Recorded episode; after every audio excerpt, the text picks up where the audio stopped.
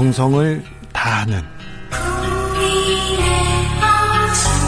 국민의 방송. KBS 주진우 라이브. 그냥 그렇다고요.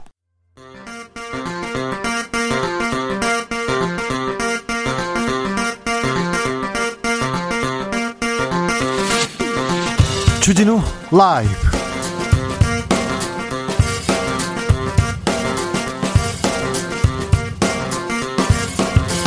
2020년 8월 4일 화요일입니다. 안녕하십니까. 주진우입니다.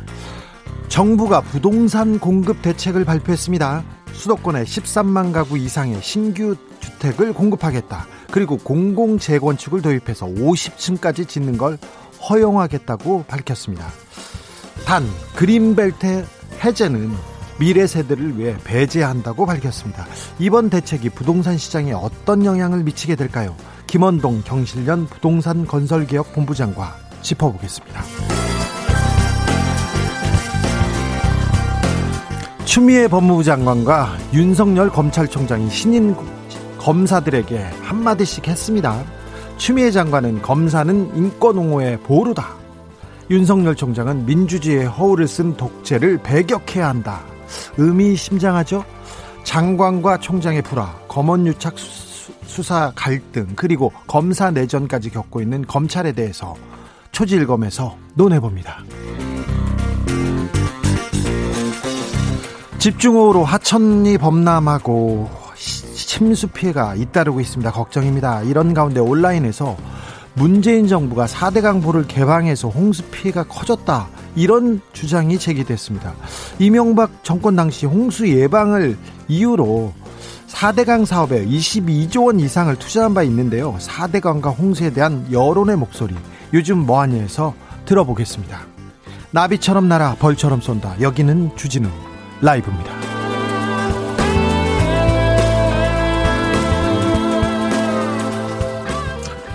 오늘도 자중차에 겸손하고 진정성 있게 여러분과 함께하겠습니다.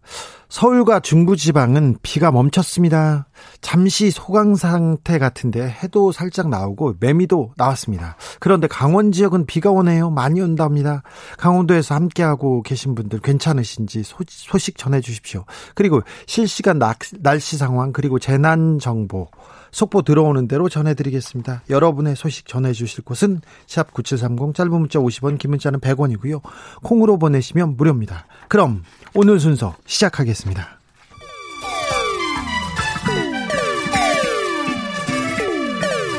(3805님) 그 언젠가 나를 위해 시사를 던져주던 단발머리 주진우 라이브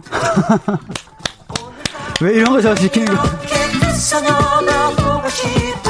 단발머리 휘날리며 늘 진실을 쫓겠습니다. KBS 일라디오 주진우 라이브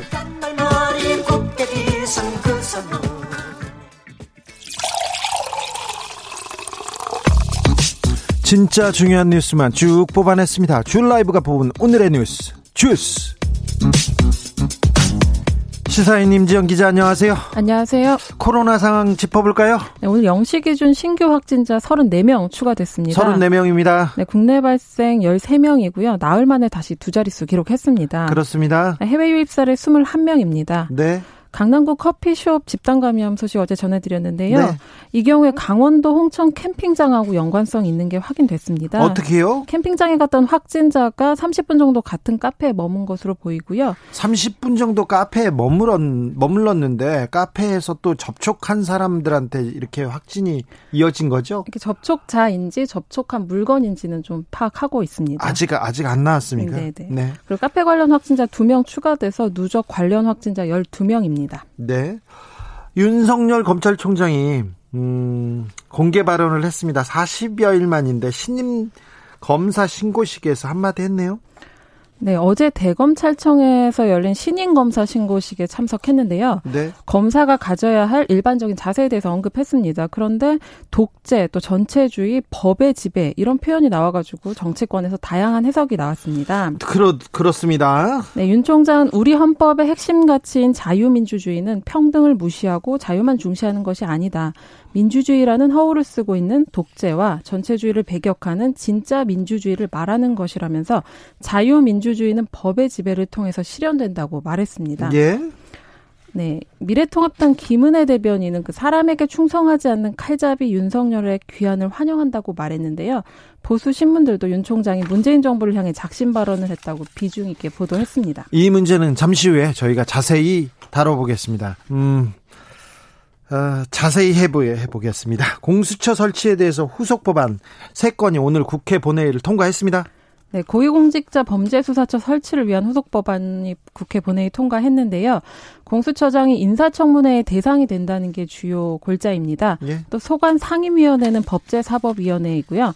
교섭단체가 국회의장이 요청한 기한까지 후보 추천을 하지 않으면 의장이 새로 교섭단체를 지정해 요청할 수 있게 됩니다. 예? 야당이 동의하지 않을 경우에 공수처장 선출이 어려워지는 현행 공수처법을 보완하기 위한 내용입니다. 야당이 버티면 공수처장 어, 선출이 안 되기 때문에 공수처 물 건너간다고 했는데 이 어, 제도를 보완하는 법이 오늘 국회 본회의를 통과했습니다. 당정이 오늘 부동산 공급 대책도 발표했습니다. 정부와 여당이 공급과 규제라는 투트랙을 투트랙 전략을 써서 집값 안정을 유도하고 있죠. 네, 오늘 공급 발표했어요. 네, 부동산 관련 법안 11개도 본회의를 통과했습니다. 정부가 부동산 시장 안정을 위해서 수도권에 13만 2천 호의 주택 공급을 추진합니다. 5월 발표한 공급 예정 물량과 그 앞당긴 청약 확대분까지 하면 총 26만 호 이상이고요. 태릉 골프장, 또 용산 캠프킴 등 도심 내 군부지를 비롯해서 서초구 서울 지, 서울지방조달청, 또 국립외교원, 외교원 유휴부지 등 국유지 공공기관 부지를 활용할 계획입니다. 정부가 가진 굉장히 알짜배기 땅이에요. 조, 좋은 지역에 어, 주택으로는 굉장히 좋은 지역이라고 지금 관심이 높습니다. 네, 정부는 또 공공참여형 고밀 재건축을 도입하기로 했습니다. 공공 재건축은 한국토지주택공사와 서울주택도시공사 같은 기관이 참여해서 사업을 함께 이끌어가는 새로운 형식인데요. 그 공공이 재건축 조합하고 함께 사업 시행에 참여를 하면 용적률을 최대 500%까지 완화하고 층수를 최대 50층까지 허용하는 내용입니다. 50층까지 허용합니다. 대신 정부는 증가하는 용적률의 50%에서 70%를 기부 체납으로 환수한다는 계획을 가지고 있습니다. 박원순 전 서울시장 시절부터 35층 층고 제한을 고수하고 있었는데요. 이를 완화한 겁니다. 기존보다 늘어나는 공급 물량의 50% 이상을 생애 최초 구입자와 청년 신혼부부에게 공급한다는 방침입니다. 나머지는 일반 분양하겠다고 합니다. 다주택자에 대한 규제도 강화됐습니다. 네, 부동산법 개정안도 조금 전 국회 본회의를 통과했습니다. 네. 관련된 11개 법안을 살펴보면요. 다주택자들이 부동산을 사거나 예. 보유하거나 파는 그 구간별로 촘촘하게 세제를 강화했는데요. 다주택자 종부세 최고세율을 6%까지 올리고 또 다주택자가 증여하는 꼼수를 막기 위해서 증여할 때 그 취득세율을 최대 12%까지 올리는 내용입니다. 또 양도세 최고세율을 현행 62%에서 72%로 올렸습니다. 그 전월세 신고제를 도입하는 부동산 부동산 거래 신고법하고요. 민간 택지 분양가 상한제 주택 거주자에게는 5년 이내 거주를 의무화하는 주택법 개정안도 통과됐습니다. 여기저기서 많이 올린 것 같죠. 엄청 올린 것 같은데 아, 돈을 번 부동산으로 돈을 번 사람들한테 세금을 조금 더 부과하는 건데 아, 네. 그 내용이 그렇게 그렇게 무섭거나 무겁지는 않아 보입니다. 아무튼.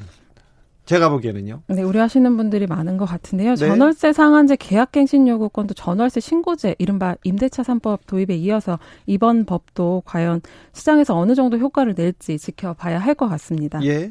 네, 김현미 국토교통부 장관이 오늘 임대차 3법 개정과 관련해서 말을 했는데요.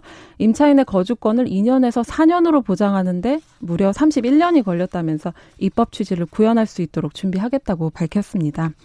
또 제도 악용을 방지하기 위해서 임대인이 직접 거주하겠다고 그 계약갱신을 거절하고 다른 사람에게 임대할 수 있다는 그 사실이 나왔잖아요. 네. 그런 사례들 그렇게 준비를 하고 있다고 하는데 그런 그런 그런 사례가 발견되면 임대인에게 손해배상을 청구할 수 있도록 했다고 합니다. 음. 4년 동안 안정적인 생활을 할 수 있다는 점을 강조했습니다. 네. 언론에서 굉장히 큰 혼란이 있을 거라고 이렇게 전세 시장에 혼란이 있을 거라고 하는데 그렇게 크게 문제가 있을 거냐는 생각도 하더라고요. 제가 부동산 사장님들한테 전화를 해봤어요. 근데 예전에도 있었던 일이잖아요. 얘기하는 사람들이 있어서 어, 시장에서 그렇게 큰 문제가 아, 생기지는 않으리라고 본다고 합니다. 제가 저기 전셋집 때문에 부동산 사장님들한테 요새 전화하고 있거든요. 그래서 네.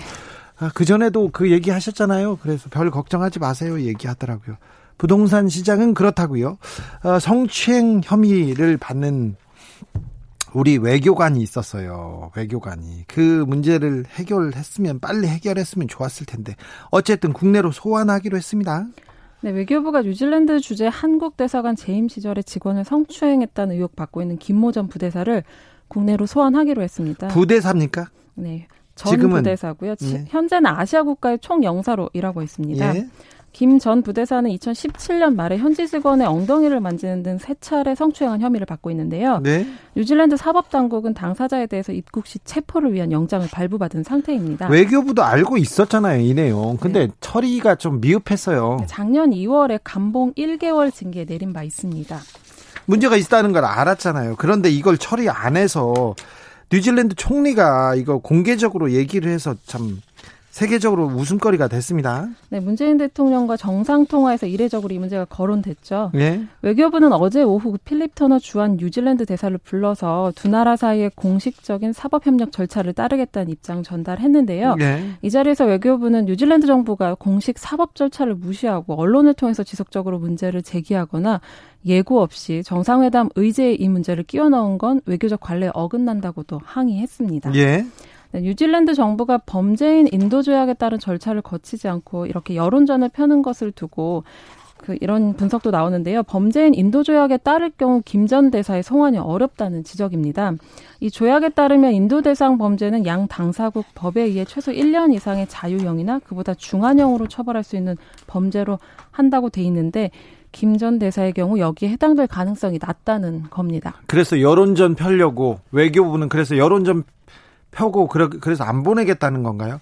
아, 외교관들이 그 본인들이 귀족인지 아시 아는 분들이 많아요. 사실. 그래서 외교관들 간에 성추행, 성폭행이 사실 많이 있습니다. 그런데 잘 드러나지 않습니다. 아, 자기네들이 일이라고 쉬쉬하는 경향이 있고 외교부에서는 봐주는 경향이 있어요. 근데 이 문제도 그런데 아, 이렇게 공론화된 만큼 명확하게 잘 처리해야죠. 예, 부끄럽지만 깔끔하게 처리하는 게 맞습니다.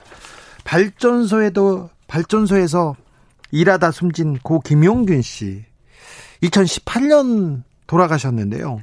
그 책임자들이 이제서야 기소됐습니다. 이제서야. 네, 2018년 12월이었습니다. 김영균 씨가 한국 서부발전 태안화력발전소에서 컨베이어 벨트를 혼자 점검하다가 숨졌죠. 네. 그 우리 사회의 산재 노동자와 그 노동자 죽음을 막지 못하는 산업안전보건법 등의 문제를 환기시키기도 했습니다. 그렇습니다. 그 어머님 김 김미숙 씨였는데요. 더 이상 우리 아들 같은 죽음은 생겨나서는 안 된다고 하면서 이렇게 울부짖었던 호소 기억하시죠? 네, 그때 하청 노동자의 산재에 대한 원청 사업주의 책임을 강화하는 내용의 산업안전보건법 개정안, 이른바 김용균법이 발의돼서 올해 1월 시, 1월부터 시행되고 있습니다. 예. 근데 어저께죠. 대전지검 서산지청이 그 죽음 20개월 만에 원청 회사인 한국서부발전하고 하청회사 대표 등 14명을 불구속 기소했습니다. 예. 한국서부발전과 하청회사 법인 두 곳도 함께 기소했고요. 검찰은 이들이 업무상 주의 의무를 위반해서 고인이 안전장치를 제대로 갖추지 못한 컨베이어 벨트에서 작업을 하도록 했다고 보고 있습니다. 네. 앞서 충남 태안경찰서는 관련자들을 불기소 의견으로 검찰에 송치했는데요. 검찰 조사에서 뒤집힌 겁니다. 검찰은 이른바 위험의 외주화 구조 속에서 원청과 하청 소속 근로자 사이 실질적인 지휘 감독 관계를 밝혀내려고 했고요. 원 하청 회사 대표가 사고 발생의 위험성을 인식했는데도 아무 조처를 하지 않고 방치한 사실을 확인했다고 밝혔습니다. 검찰에서 경찰에서는 불기소 송치한 것을 검찰에서 위험에 외주하는 맞겠다고 이렇게 수사를 열심히 했습니다. 아, 응원하고 이 이 결과가 어떻게 나오는지 계속 지켜보겠습니다. 굉장히 중요한 문제고요. 우리 청년들을, 우리 노동자들을 더 이상 이렇게 음? 이윤을 이윤 때문에 목숨을 저버리는 일에 이렇게 내몰아서는 안 됩니다. 우리 사회가 그러면 안 됩니다. 미중 갈등이 계속되고 있어요. 그리고 이번에는 중국의 한 어플을 두고 틱톡이죠? 틱톡을 네. 두고 싸움이 벌어졌습니다. 큰 싸움이에요.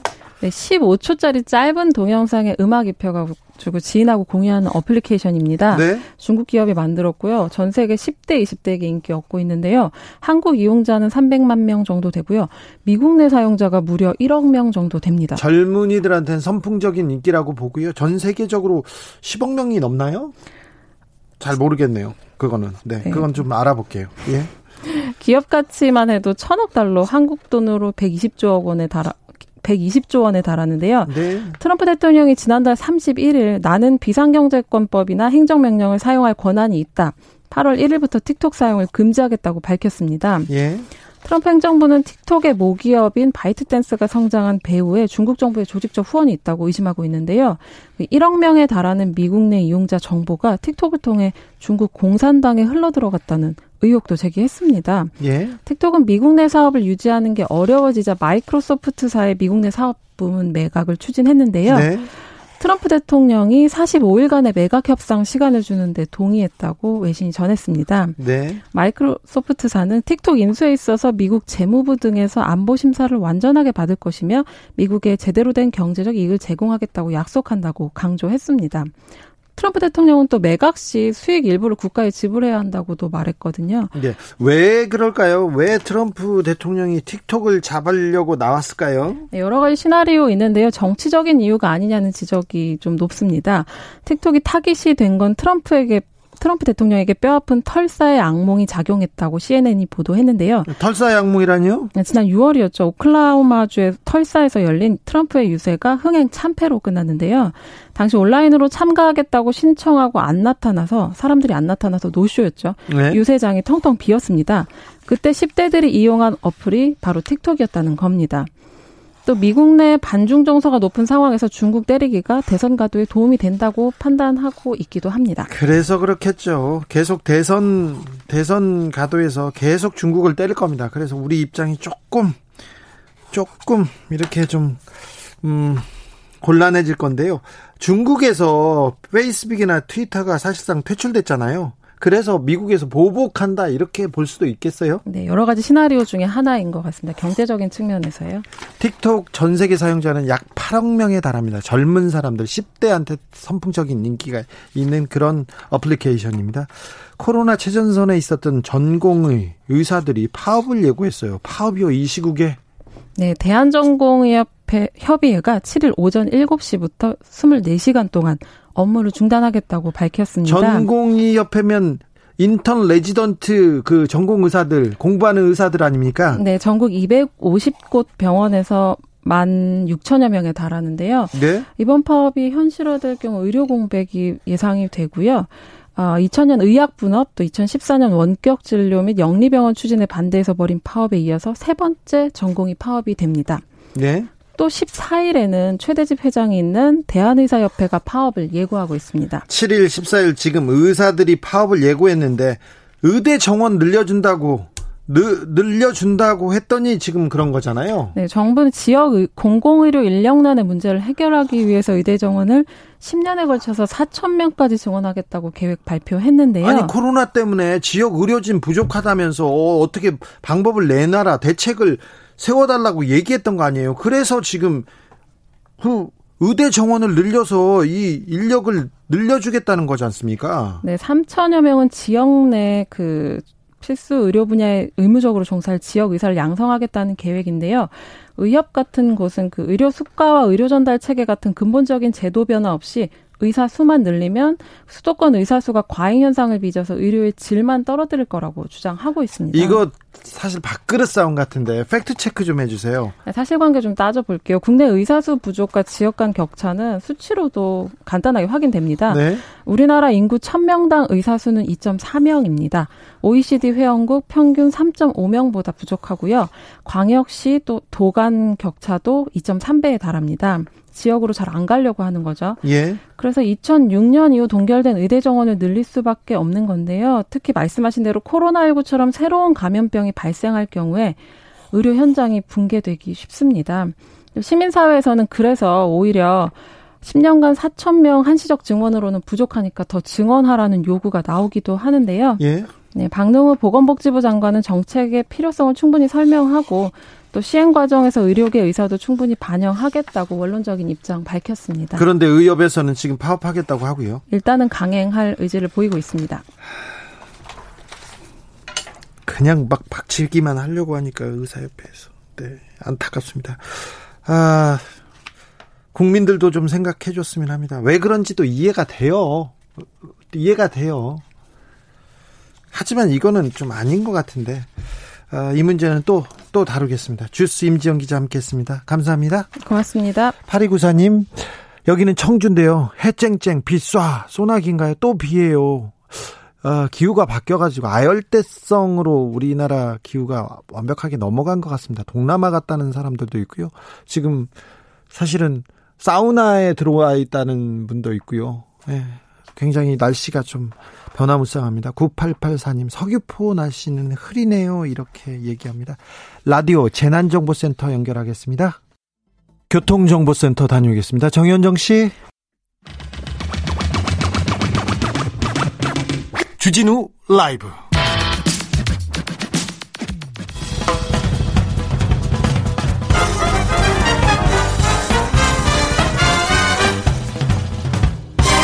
훅 인터뷰. 모두를 위한 모두를 향한 모두의 궁금증 훅 인터뷰. 지난주 저희 방송에서 부동산에 대해서 시원하게 아, 분석해 주신 분이 있습니다.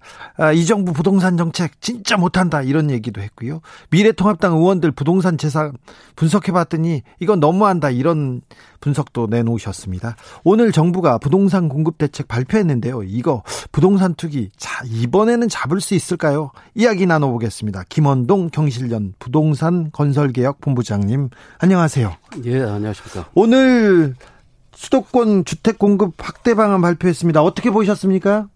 오늘 그 대책을 보고 예.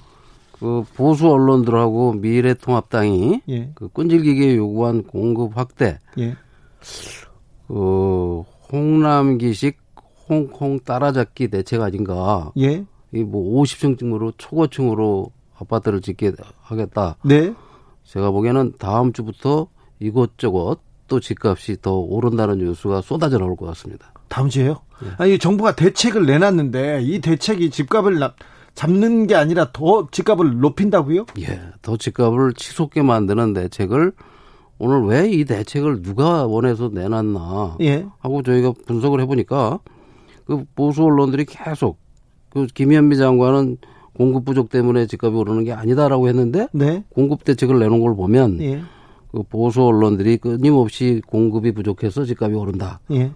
또 야당인 미래통합당이 공급이 부족해서 집값이 오른다. 네. 이 얘기를 듣고 내놓은 대책 같습니다. 소위 토건 토 토목 네. 그다음에 건설 마피아들이 계속해서 공급 대책 내놔야 된다. 그리고 고도 제한 풀어야 된다. 그리고 그린벨트도 풀어야 된다. 이런 그 공급 대책이 아니, 공급이 많아지면 수요가 이게 어, 이게 가격이 떨어지는 거 아닙니까? 꼭 아니, 그렇지만 않- 않습니까? 그러니까 공급이 그동안 계속 예. 1년에 한 이 40만 채에서 50만 채의 주택이 공급되는데 네. 그걸 누군가 사재기를 계속해서 예. 지난 3년 동안 임대업자가 한 150만 채를 사재기했고 예. 법인이 몇십만 채를 사재기했고 또 집을 가진 사람들이 계속 사재기를 해서 공급된 양의 한 6, 70%를 집을 가진 사람들이 계속 사재기를 하는데 네. 그 뭐 아무리 공급을 한들 예. 그 가격이 낮아지거나 안정되지 않는다는 거죠. 여기에 대한 대책도 다주택자에 대한 그 규제 대책 그리고 이 세금 세금을 높이는 대책을 내놓기는 했어요. 예. 근데 예. 그것도 구멍을 다 뚫어져 가지고 뚫어놔 가지고 기존의 특혜를 누리던 임대업자들은 다 빠져나가고 예. 그다음에 이제 법인으로 가지고 있는 사람들도 빠져나가고 그리고 지난번에도 한번 말씀드린 대로 이 법에 해당되는 사람은 어 종부세 6%짜리는 예. 몇명안 50명이 되죠? 안 된다는 몇 명 안. 돼요. 그럼 다 빠져나가고 예. 그 잡을 게 없는데 그게 무슨 대책이라고 그걸 내놓고 서로 여야가 경쟁하듯이 못난 이들끼리 앉아서 무슨 얘기하듯이 집값을 계속 올릴 수- 방법만 찾아내는 것 같은 그런 느낌이 드는 대책을 한 번, 두 번도 아니고 지금 6월 17일, 7월 10일 오늘 8월 4일 불과 한 20일 사이에 세 번의 대책을 내놨습니다. 예. 아니 그런데 음 아파트를 많이 공급합니다. 근데 주변보다 시세를 낮게 이렇게 계속 그 분양을 하면 부동산 시장이 조금 그 안정되고 좀 가격이 떨어지지 않을까요? 그렇게 하라는 게 우리 경실련의 주장입니다. 네, 이 주장도 있잖아요. 그러니까 아파트 가격이 주변보다 낮게 낮게 공급하겠다고 이렇게 얘기하지 않습니까? 정부는 그럴 생각이 없는 겁니다. 정부가 지금까지 아니, 그렇게 하겠다고 했는데요. 아, 그걸 믿으면 안 됩니다. 지금까지 어떻게 했냐면 공기업인 LH 공사가 예. 그 그린벨트를 수용해서 네. 논밭을 뺏어다가 주인들 땅을 강제로 뺏어다가 건설업자한테 넘겨줍니다. 예. 그러니까 공기업은 땅 장사만 하고 있고 예. 건설업자들은 아까 말한 그 토건 복합체는 그 땅을 받아다가 서민들에게 싼 값에 공급을 해야 되는데 예. 이명박 때는 강남에 30평 아파트를 3억에 분양을 했는데 지금 이 정부 들어와서는 그 바로 옆에다가 7억에 분양을 하고 있고 민간은 15억, 20억에 분양을 하고 있습니다. 강남에. 예. 그러니까 3억에 분양될 때는 가격이 떨어지고 강남에 3억에 분양하니까 경기도에서 5억에 분양한다든지 강북에서 6억에 분양해도 미분양이 50만 채, 100만 채 쌓였습니다. 예. 집을 안 샀죠, 아무도. 네. 근데 지금 이 정부 들어와서는 그 3억에 분양하던 옆에다가 공공부터가 7억에 분양을 하고 그 다음에 민간은 10억, 15억, 20억까지 지금 올라가서 하나도 근데 그 분양가 상한제나 분양 원가 자료를 그 폭리를 취한 금액에 대한 내용을 내놔라 예. 했더니 못 주겠다. 분양가 상한제 분양 분양 원가 공개 공개에 대해서 왜 이번에는 얘기가 한 번도 안 나오죠? 이 정권 들어서는 지금 한 번도 얘기가 안 나오고 어제도 그 LH공사 사장이 국회에서 예. 국회의원들이 물어봤더니 분양 원가 공개하려면 예. 국토부 관료들하고 상의를 해서 해야 된다. 아 자기가 사장인데 국토부 가서 공무원한테 물어보고 분양 원가를 공개한다는 거는 이명박 때는 그냥 이명박 고- 전 대통령이요. 아, 이명박 저도 대- 전 이명박- 대통령은 네. 때는 네. 그 다 상세하게 인터넷에다가 공개를 해서 그때는 공개했어요? 예, 누가 공개하라고 하지도 않았는데 다 공개를 다 했습니다. 그런데 지금 못 하고 있어요? 지금은 안 하고 있어요. 그러면 이명박 전 대통령 때는 분양 원가가 공개됐는데 그 이후에 지금 막혔습니까? 막혔습니다. 그걸 이제 언제 막아놨냐면 2014년 여야가 합의를 해서 부동산 3법을 통과시키면서 그걸 막아놓고 2014년 그때 이게 부동산 정책이 완전히 지금 바뀌기 시작했네요. 그렇죠. 예. 근데 그걸 가지고 예. 그게 지금 몇 년이 흘렀습니까? 예. 그래서 그 저 그걸 막았던 대통령은 예. 탄핵당하고 파면당해 가지고 지금 구치소에 가 있지 않습니까? 예. 그러면 새로 뽑은 대통령은 그걸 이명박 전 대통령보다 더 화끈하게 공개를 하고 더 화끈한 가격으로 공급을 하고 투명하게 해야 되는데 구치소에 있는 분하고 비슷하게 지금 정책을 쓰고 나가니까 집값이 지난 3년 동안 서울 아파트는 50%가 올랐고 서울 집값은 34%가 올랐는데 김현미 장관은 국회에 가가지고 아파트는 14% 오르고 집은 11% 서울 올랐다. 11% 그렇게 그렇게 거짓말을 아니 이 통계는 왜 다른 거예요? 정부가 국가가 통계를 거짓말했겠어요. 저도 그걸 참 답답한 게 그래서 우리가 한 거를 공개를 합니다. 우리는 네. 어느 아파트가 얼마 올랐다. 네. 국회의원이 가진 아파트는 47%가 올랐더라. 네. 청와대 수석들이 가진 아파트는 48%가 올랐다. 구청장들이 가진 아파트는 얼마가 올랐다. 이렇게 우리는 다 근거를 제시해 주고 있는데 네. 오죽하면 그랬습니까? 자, 서울에서 10%도 안 오른 아파트가 있으면 한 군데 좀 찍어봐라. 네. 없는데. 아니 저희 제가 사는 아파트는 한 10% 올랐더라고요. 제가 부동산 지금 물어봤는데 한 10% 올랐어요. 나홀로 아파트인지는 모르겠는데. 예, 그, 나홀로는 아니고 나 세 채 아파트 두 동 두동 아파트예요. 그런 데는 네. 근데 숙동 다섯 동만 있어도 네. 다 30% 50% 거의 강남 같은 데는 70% 거의 두 배 된 데도 많은데 어떻게 평균치가 그렇게 낮다는 거냐. 그리고 평균치가 그렇게 10% 11%밖에 안 올랐다면 예. 왜 23번 4번 이렇게 호들갑을 떨면서 대책을 계속 발표하냐. 자, 정부가 내놓았는데 부동산 대책을 내놨습니다. 이번에도 네. 또 어, 부동산 가격을 올릴 그 대책을 내놨다 이렇게 경실련에서 이렇게 입장을 내 저기 그렇습니다. 내셨 성명을 내고 왔습니다. 네, 그러셨어요. 네. 근데 그러면 자 정책을 좀 제안을 해서 네. 이 정부는 이렇게 집값을 잡아라 이렇게 계속 제안하고 계시지 않습니까? 계속 하는데도 자, 그 제안의 핵심은 뭡니까? 1번. 네. 자, 공시지가 공시가격을 네. 지금 당장 두 배 올려라. 네, 공시지가를. 네, 네 그렇죠. 그다음에 2014년 박근혜 때부터 박근혜 전 대통령이라고 해야 되나? 박근혜 전, 전 대통령께서 예. 네. 자, 없앴던 2014년부터 지금까지 6년 동안 분양 원가를 전부 공개해라. 분양 원가 공개하라. 네. 분양가 상한제 내일부터 네. 전국에 시행하라. 분양가 상한제 시행하라. 후분양제 당장 도입해라. 후분양제 도입하라. 그러면 됩 부동산 잡힙니까? 네. 우선 네. 이 부동산 가격이 네. 주춤하게 됩니다. 네. 그리고 건설업자들이 겁을 덜컥 먹었습니다. 덜, 겁 먹을까요? 그럼요. 네. 토건 복합체가 네. 균열이 생깁니다. 예. 그렇게 하면서 이 집값이 서서히 안정되는 기조로 갈 텐데 그걸 왜 못하는지. 경실련이 지금 제안한 정책이 그렇게 과격하거나 어려운 것도 아닌 것 같아요. 매우 쉬운 겁니다. 공시가격 두 배 올려라. 2014년 없앴던 분양원가 공개하라. 분양가 상한제 시행하라. 후분양제 도입하라. 이렇게 네. 얘기하면 하고 있습니다. 2014년 좀 물어볼게요. 2014년에 그때 네. 무슨 일이 있었던 거예요? 무슨 일이 있었냐면요. 네. 그 오늘 통과 어 그저께 통과된 임대차 3법과 예. 부동산 특혜 3법, 분양가 네. 상한제, 재건축 초과이 환수 유예, 예. 그다음에 지금 주호영 박병석 그 국회의장이 가지고 있는 반포주공 1단지 같은 재건축 아파트 지분을 3개까지 쪼개서 예. 한 채를 3채까지 나눠주기로 하는 그런 특혜법이 왜 그런 특혜법이 통과했을까요 국회에서? 그때 그 국토위 상임위원장이었던 박기춘 야당 상임위원장이 예. 그 분양업자한테 뇌물 받고 석달 후에 구속이 됐거든요.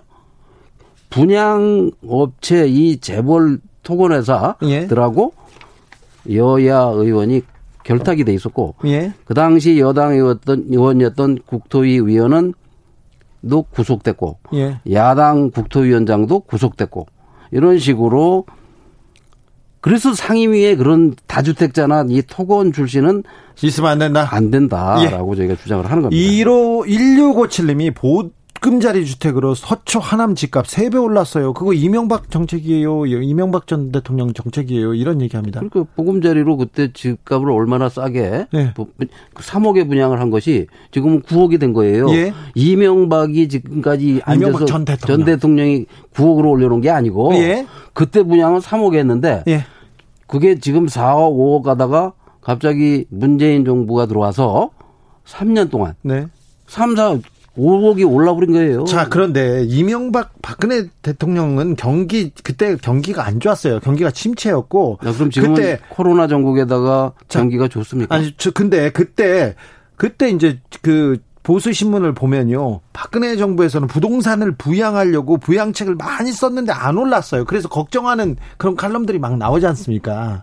그렇죠. 그렇죠. 그때 부양, 부, 그때 쓴 부양책이 지금 영향을 미치는 거 아닙니까? 아닙니다. 그때는 그, 왜 부양책을 썼냐면 예. 아파트가 100만 채, 150만 채, 200만 채까지 안 팔려서 미분양이 네. 쌓이니까 그 정부가 그걸 반값에 분양가의 반값에 정부가 사들여 줬습니다. 예. 그럴 정도로 아파트가 안 팔렸으니까 부양책을 쓴 것이고 예.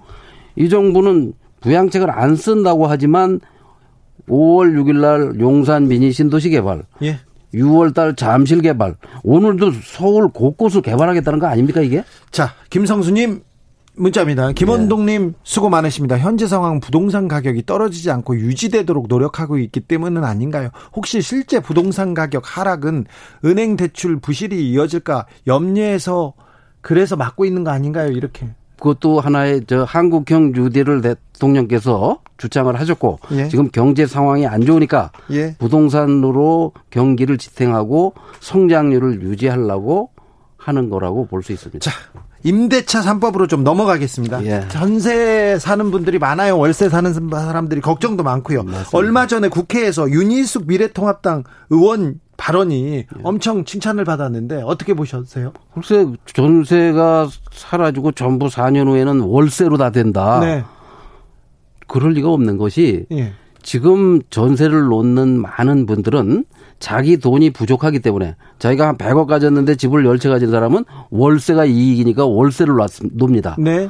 근데 전세를 놨다는 거는 자기가 10억밖에 없는데도 집을 10채 가져가지고 돈이 부족하니까 손해인 줄 알면서도 전세를 놨습니다. 예. 그러면 앞으로도 그 사람들이 앞으로 3, 4년 안에 엄청난 돈이 어디서 뭐 50억, 100억이 생기지 않는 한 월세로 전환을 안 하고 계속 전세를 놓을 건데 그걸 같은 야당 의원이 박수를 쳤다는 거는 사회적 약자나 세입자의 심정이 돼본 적이 한 번도 없거나 예. 하도 오래전에 한 2, 30년 전에 세 살다가 지금은 집이 몇 채라서 전혀 그런 감이 없어서 몰라서 박수 친 거예요?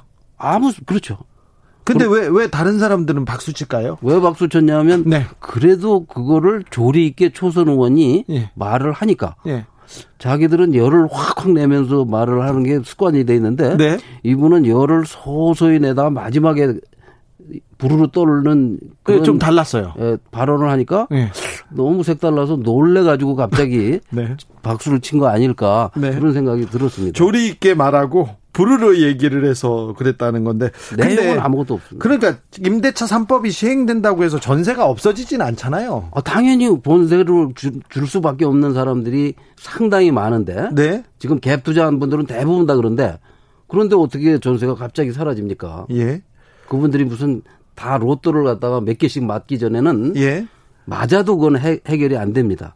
아무튼 임대차 3법 이렇게 나온 거는 그 시장에 주는 이런 대책은 내놔야 되는 거 아닌가요? 어, 그러면 그, 그거 하나는 잘한 겁니다. 이거는 잘했습니다. 임대차 네. 3법은 잘했어요. 방향은 잘했는데 네. 내용이 부족합니다. 네. 그 보증금 의무 보증제 같은 것들이 네. 도입이 됐어야 되는데 네. 그런 것이 빠졌고 그런 거는 이제 뭐 앞으로 보완을 하면 보완하면 되니까. 되죠. 네, 보안 입법을 하면 되고요. 그렇습니다. 네. 아무튼 부동산 정책 문재인 정부가 다 못하는데 임대차 3법은 잘했다. 그나마 좀 다행히. 네, 임대차 3법에 대해서 윤희수 구원이 어, 발언한 게 화제되는 것은 잘 몰라서 그런 건가요? 몰란 게 아니라 그건 정말 어 그런 심 어떤 심정인지를 모르고 예. 얼떨결에 박수들을 친 거고 예. 그 본인도 제가 알고 보니까 집이 두 채였습니다. 예. 그 발언하기 한 한 달 전에 네. 집을 세종 거를 팔았답니다. 예. 어 근데 무슨 자기가 세입자다, 임대, 임차인이다, 임차인이다. 이렇게 네. 발언을 한 거는 네. 그건 적절한 비유 표현이 아니라고 봅니다. 경실련에서 계속 지금 부동산 실태 어, 조사하고 발표하고 있습니다. 자 앞으로 앞으로 어떤 부분에 또 좀 집중해서 얘기하실 지금 겁니까? 지금 공기업이 공공 택지를 확보해 가지고 네. 건설업자들한테 주는데 건설업자가 벌떼 입찰이라고 네. 한 회사가 50개, 100개의 건설회사를 만들어 가지고 대거 벌떼처럼 가서 따갑니다. 수주 수주하죠. 네. 네. 그런 것들을 밝혀내고 그다음에 공기업이 폭리를 취한 거를 전부 낱낱이 밝혀내고 예. 그렇게 해서 우리는 한 지금 보따리 속에 100개 정도의 기자회견거리가 있습니다. 네. 알겠습니다. 마지막으로 문재인 정부 부동산 정책 담당자들한테 한마디 해 주십시오. 우선 대통령께 예. 부탁을 드리겠습니다. 홍남기, 음. 김현미, 김상조 자르라고 하려고 그죠? 교체해라. 아, 자르라고 교체해라. 하려고. 그. 교체하십시오. 네. 그다음에 저희가 부탁하는 시민 80% 내지 90%가 지지하는 정책입니다. 분양가 상한제, 분양 원가 공개, 건물만 분양, 후분양제, 그 다음에 과도한 대출 회수, 이런 것들 좀 하십시오. 여기까지 듣겠습니다. 지금까지 김원동 경실련 부동산 건설 개혁본부장이었습니다. 감사합니다. 예, 감사합니다.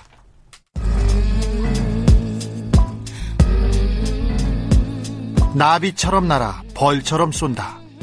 주진우 라이브.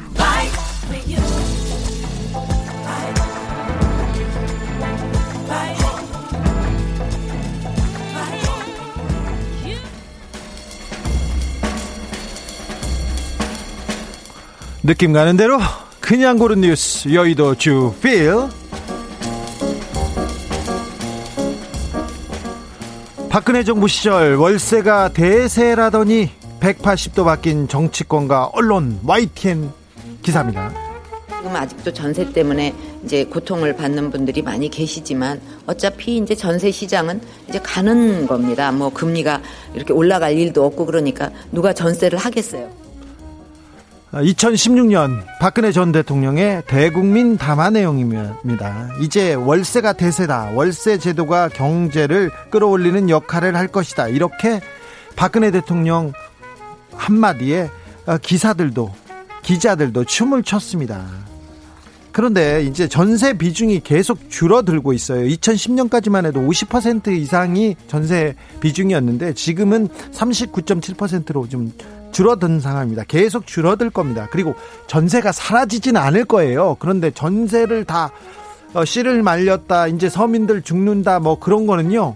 어, 아까 김원동 어, 선생님도 얘기하셨고 제가 부동산 사장님들한테도 물어봤지만 그런 일은 없답니다. 그러니까 걱정 어, 걱정하지 말아도 됩니다.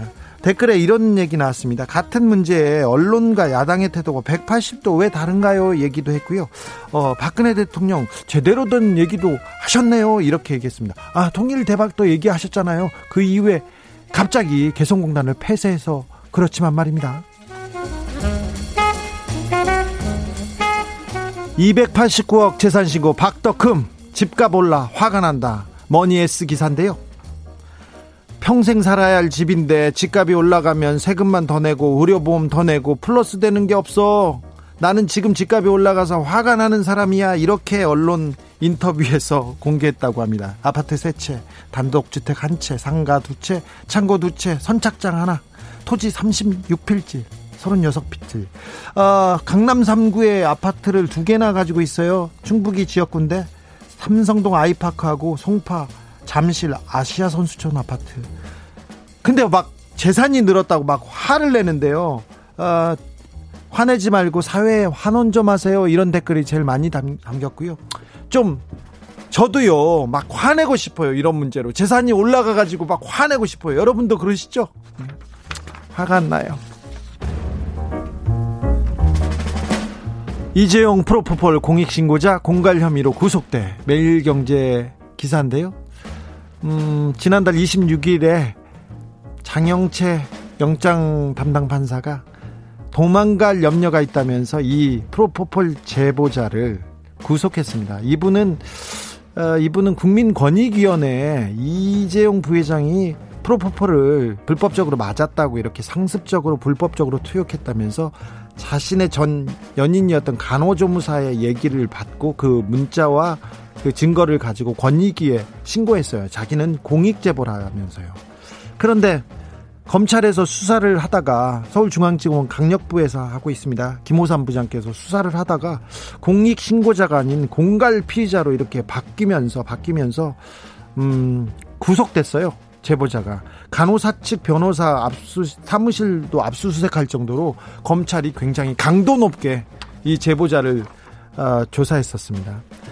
2012년 이건희 회장 성매매 동영상 사건 때 그때 이건희 회장은 어, 경찰이 그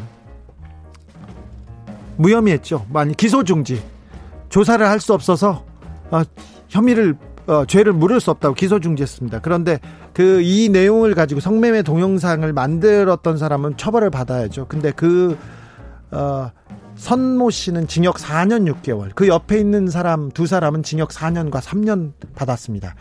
어, 그리고 행방별 불명된 두 사람이 있고요. 얼마 전에 이부진 호텔 신라 사장도 프로포폴 혐의 있었어요. 이게 비슷했어요. 불법 프로포폴로 너무 많이 맞았다고. 제, 근데 검찰에서 제보자 수사 나섰, 나섰고요. 어, 이부진 사장은 진로 기록부가 사라졌다면서 증거가 없어요. 그래서 1년 넘게 경찰이 수사다 내사 종결 무혐의 봐주고 제보자는 검찰이 수사에 나섰다고 합니다. 음, 저한테 제보했던 삼성의 비자금 담당자가 있었습니다. 강암계 씨라고. 저를 찾아왔는데 저를 찾아왔다가 삼성한테 거액을 받고 미국으로 떠났는데요. 미국으로 떠났는데 미국에서 교통사고로 사망했습니다. 삼성 엑스파일 사건이 있었습니다. 삼성이 뇌물을 검사들한테 주려고 이렇게 했던 회의 회의가 그대로 녹, 녹음이 됐는데 그 당시에 도둑이야 소, 리친 노회찬 의원만 사법 처리됐습니다. 이상호 기자만 사법 처리됐습니다. 이상하죠. 삼성 주변만 가면 이상해요. 이상하다.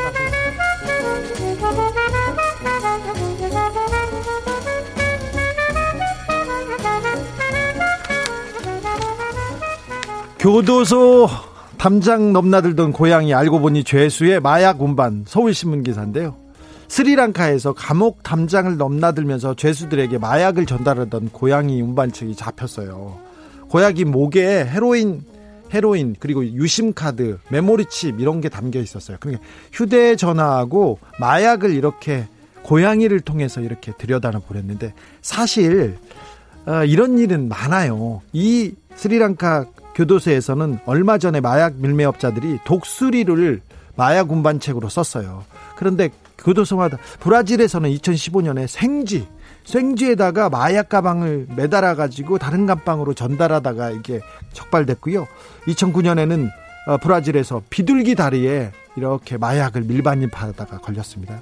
러시아에서는 고양이 몸에 톱과 드릴을 묶어가지고 예, 교도소에 반입한 사례가 있었어요. 그런데 그 이 고양이가 드나드니까 교도소에서 개를 풀어가지고 개가 고양이를 잡아가지고 그때 적발됐습니다. 이탈리아에서는 어떤 일이 있었냐면요. 2013년에 개한테 마약을 먹여요. 마약 봉지를 먹여가지고 공항을 빠져나오게 합니다. 그리고 나서는 개를 도살해서 그 마약을 회수합니다.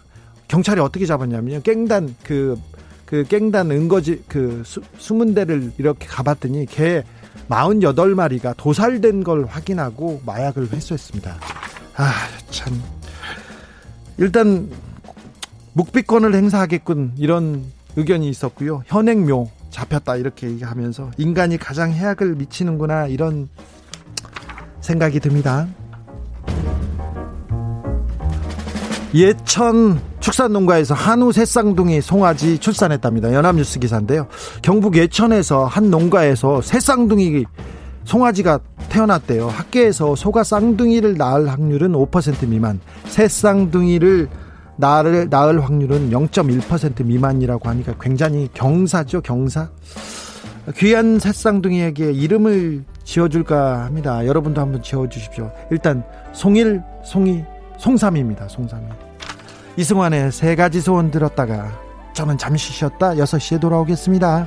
일성, 이성, 삼성이라는 이름도 지금 도착했습니다. 어쩌면 천사와 손잡았나